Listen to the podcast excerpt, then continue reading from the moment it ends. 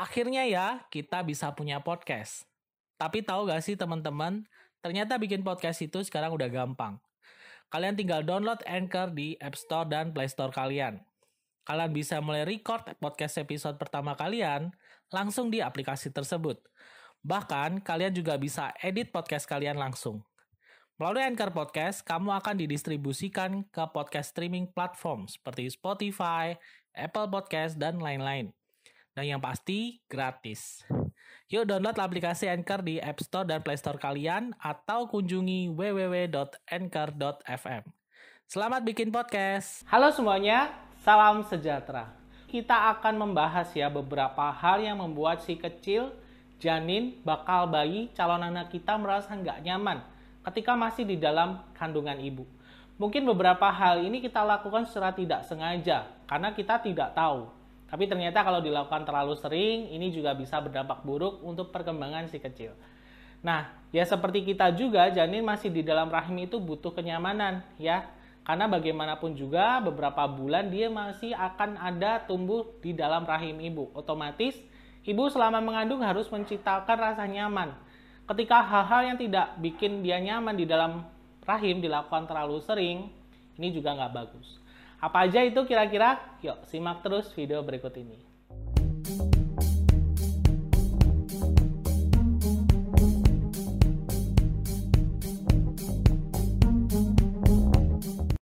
Oke, jadi ternyata penting sekali ya Bu kita menciptakan rasa nyaman untuk si kecil ketika masih di dalam rahim. Selama mengandung, ibu juga harus memperhatikan hal-hal ini. Nah, masalahnya kita mungkin karena kurang informasi atau mungkin menganggap itu hal biasa, kita lakukan deh hal-hal tersebut. Ternyata nggak bagus untuk perkembangan janin. Apa aja nih? Yang pertama adalah ketika ibu kurang nutrisi. Kurang nutrisi ini sebenarnya penyebabnya cukup banyak ya. Mungkin karena di awal hamil ibu masih mengalami mual-mual yang berlebihan, sehingga kurang makan, kurang minum. Ini tentunya juga bikin si kecil nggak nyaman. Dia itu juga perlu namanya nutrisi, Bu. Namanya gula yang ada terlarut dalam darah untuk dia olah menjadi energi dan menunjang pertumbuhannya. Ketika asupan nutrisi dia dapat terlalu sedikit, dia juga lapar. Dia juga nggak bisa bertumbuh dengan baik. Makanya ibu harus benar-benar memperhatikan nutrisi, makanan, dan minuman sewaktu hamil. Ya mungkin untuk hamil muda, dok dokter nggak ngalami sih. Saya sering ngalami mual-mual. Mau makan aja rasanya enak lihat nasi aja nggak enak. Ya ini sebenarnya hal-hal yang umum dilakukan tapi bukan berarti itu menjadi toleransi ibu nggak boleh nggak bisa makan. Ya nggak mau makan. Ini juga nggak boleh. Makanya ibu kalau misalnya mengalami mual-mual berlebihan sampai nggak bisa makan ataupun minum itu tandanya sudah terlalu serius Ibu harus menemui dokter supaya mendapatkan bantuan ya, supaya tetap asupan nutrisi ibu tetap bisa dapat sehingga janin di dalam rahim juga bisa berkembang dengan baik. Nah, jika kita ngomongin nutrisi, nggak cuma ibu hamil yang perlu nutrisi tambahan. Ibu yang sedang program hamil, suami yang sedang program hamil juga perlu namanya nutrisi tambahan. Nutrisi tambahan ini menunjang untuk keberhasilan program hamil, untuk menunjang kesehatan ibu sewaktu hamil juga, dan juga suami tentunya. Nah, contohnya seperti madu amil ini. Nah, madu amil ini untuk wanita bisa menunjang keberhasilan program hamil kalian, menjaga kualitas sel telur tetap baik, mempersiapkan rahim untuk nanti terjadi pembuahan dan hamil. Dan untuk laki-laki tentunya bagus untuk stamina dan kualitas sperma. Nah, untuk informasi lebih lanjut soal madu amil ini, linknya saya sertakan di kolom deskripsi. Faktor yang kedua, hal-hal yang bikin gak nyaman ketika ibu tidak konsumsi vitamin, ya. Ini mungkin beberapa Orang tua menganggap sepele, alah vitamin kan saya juga sudah minum susu, saya sudah makan bergizi, saya rasa sudah cukup. Tapi faktanya adalah nutrisi beberapa yang dibutuhkan sewaktu hamil tidak tercukupi hanya dengan makanan sehari-hari. Makanya bidan sama dokter kasih vitamin tambahan.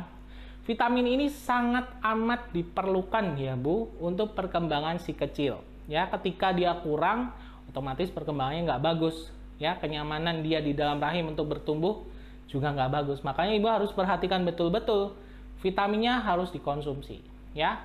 Yang ketiga ya paling sering ini hal-hal yang ya dianggap sepele. Mungkin karena nggak ketahuan kita ya kurangnya informasi. Posisi tidur ibu yang bikin si kecil nggak nyaman. Loh, kok posisi tidur ada kaitannya? Ada dong. Jadi ketika mungkin hamil masih kecil ya, di bawah 20 minggu sebenarnya posisi tidur ini nggak ada masalah ya. Ibu mau tidur miring, tidur telentang, tengkurap pun juga nggak apa-apa kalau bisa. Ya, tapi ketika kehamilan yang sudah semakin besar, ya, hamil trimester kedua atau ketiga masuk lima bulan ke atas, ya, 20 minggu ke atas, ibu harus benar-benar memperhatikan posisi tidurnya. Kenapa? Ketika posisi tidur ibu salah, misalkan nih kasusnya adalah tidurnya telentang, ya.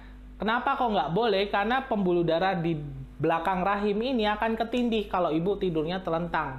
Makanya ibu harus miring, kanan atau kiri boleh.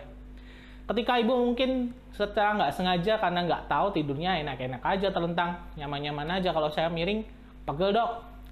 Jadi saya telentang atau mungkin ya karena nggak tahu tiba-tiba bangun-bangun udah telentang, padahal hamilnya udah gede. Ini juga bikin si kecil nggak nyaman di dalam rahim.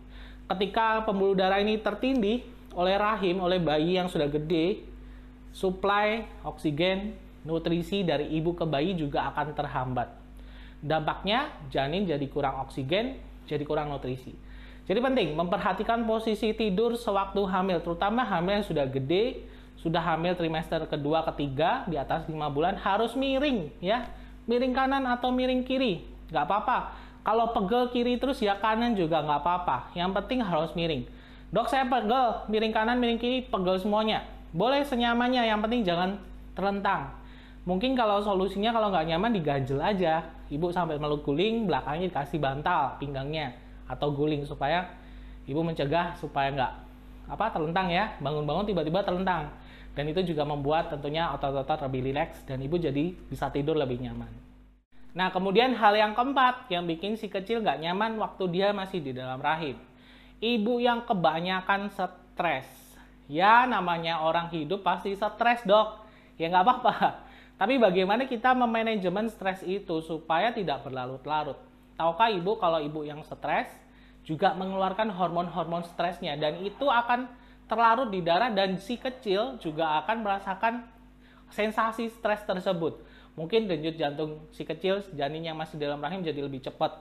Ya, Pembuluh darah menjadi mengalami penyempitan sehingga suplai oksigen, nutrisi dari ibu ke bayi ketika ibu stres berlebihan juga akan terhambat. Ibu yang stres juga makannya jadi males-males kan? Sering sekali hal itu terjadi. Itu pun juga akan berdampak pada si kecil dia menjadi nggak nyaman di dalam rahim, nggak bisa bertumbuh dengan baik. Makanya ibu boleh aja sih stres, tapi sebaiknya stresnya segera ditangani, segera diselesaikan, jangan berlarut-larut. Akhirnya ya, kita bisa punya podcast. Tapi tahu gak sih teman-teman, ternyata bikin podcast itu sekarang udah gampang. Kalian tinggal download Anchor di App Store dan Play Store kalian. Kalian bisa mulai record podcast episode pertama kalian langsung di aplikasi tersebut. Bahkan, kalian juga bisa edit podcast kalian langsung. Melalui Anchor Podcast, kamu akan didistribusikan ke podcast streaming platform seperti Spotify, Apple Podcast, dan lain-lain. Dan yang pasti, gratis. Yuk download aplikasi Anchor di App Store dan Play Store kalian atau kunjungi www.anchor.fm. Selamat bikin podcast. Yang kelima, ibu yang sewaktu hamil nggak pernah aktivitas sama sekali. Dalam artian begini ya, memang sewaktu hamil mungkin ada beberapa kondisi yang menyebabkan ibu harus bed rest. Itu memang kondisi khusus karena kehamilannya memang mungkin beresiko. Tapi bagi ibu hamil yang sehat-sehat saja, bukan jadi alasan oh saya hamil, saya mending tiduran aja.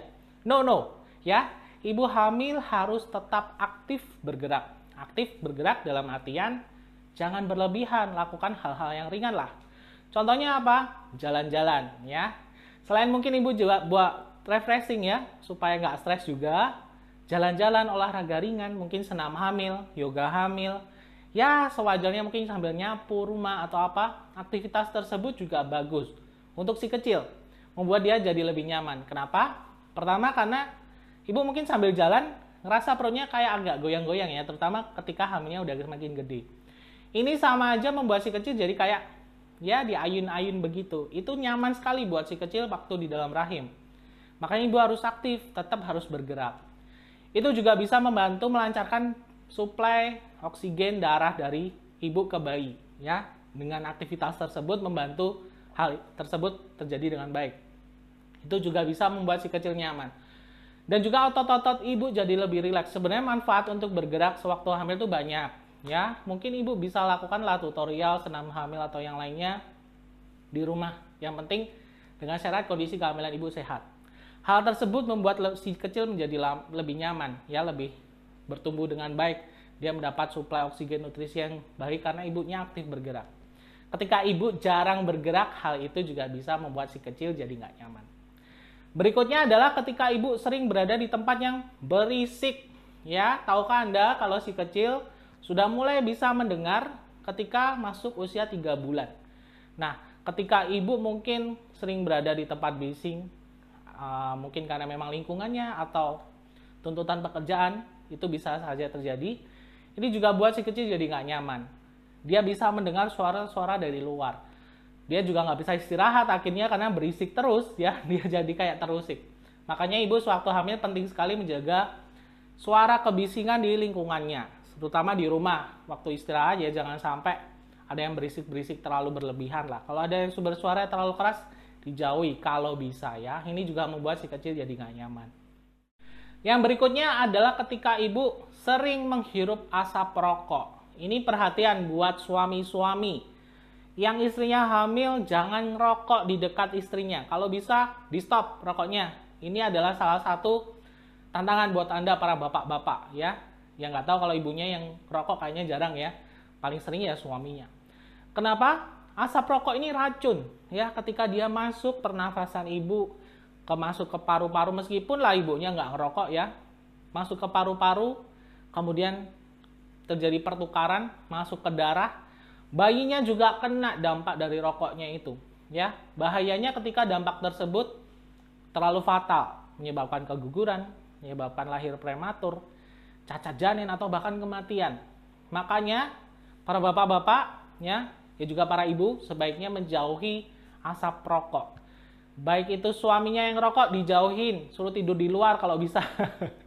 ya, kalau habis rokok memang ya sudah ketergantungan mandi dulu sebelum tidur sama istri.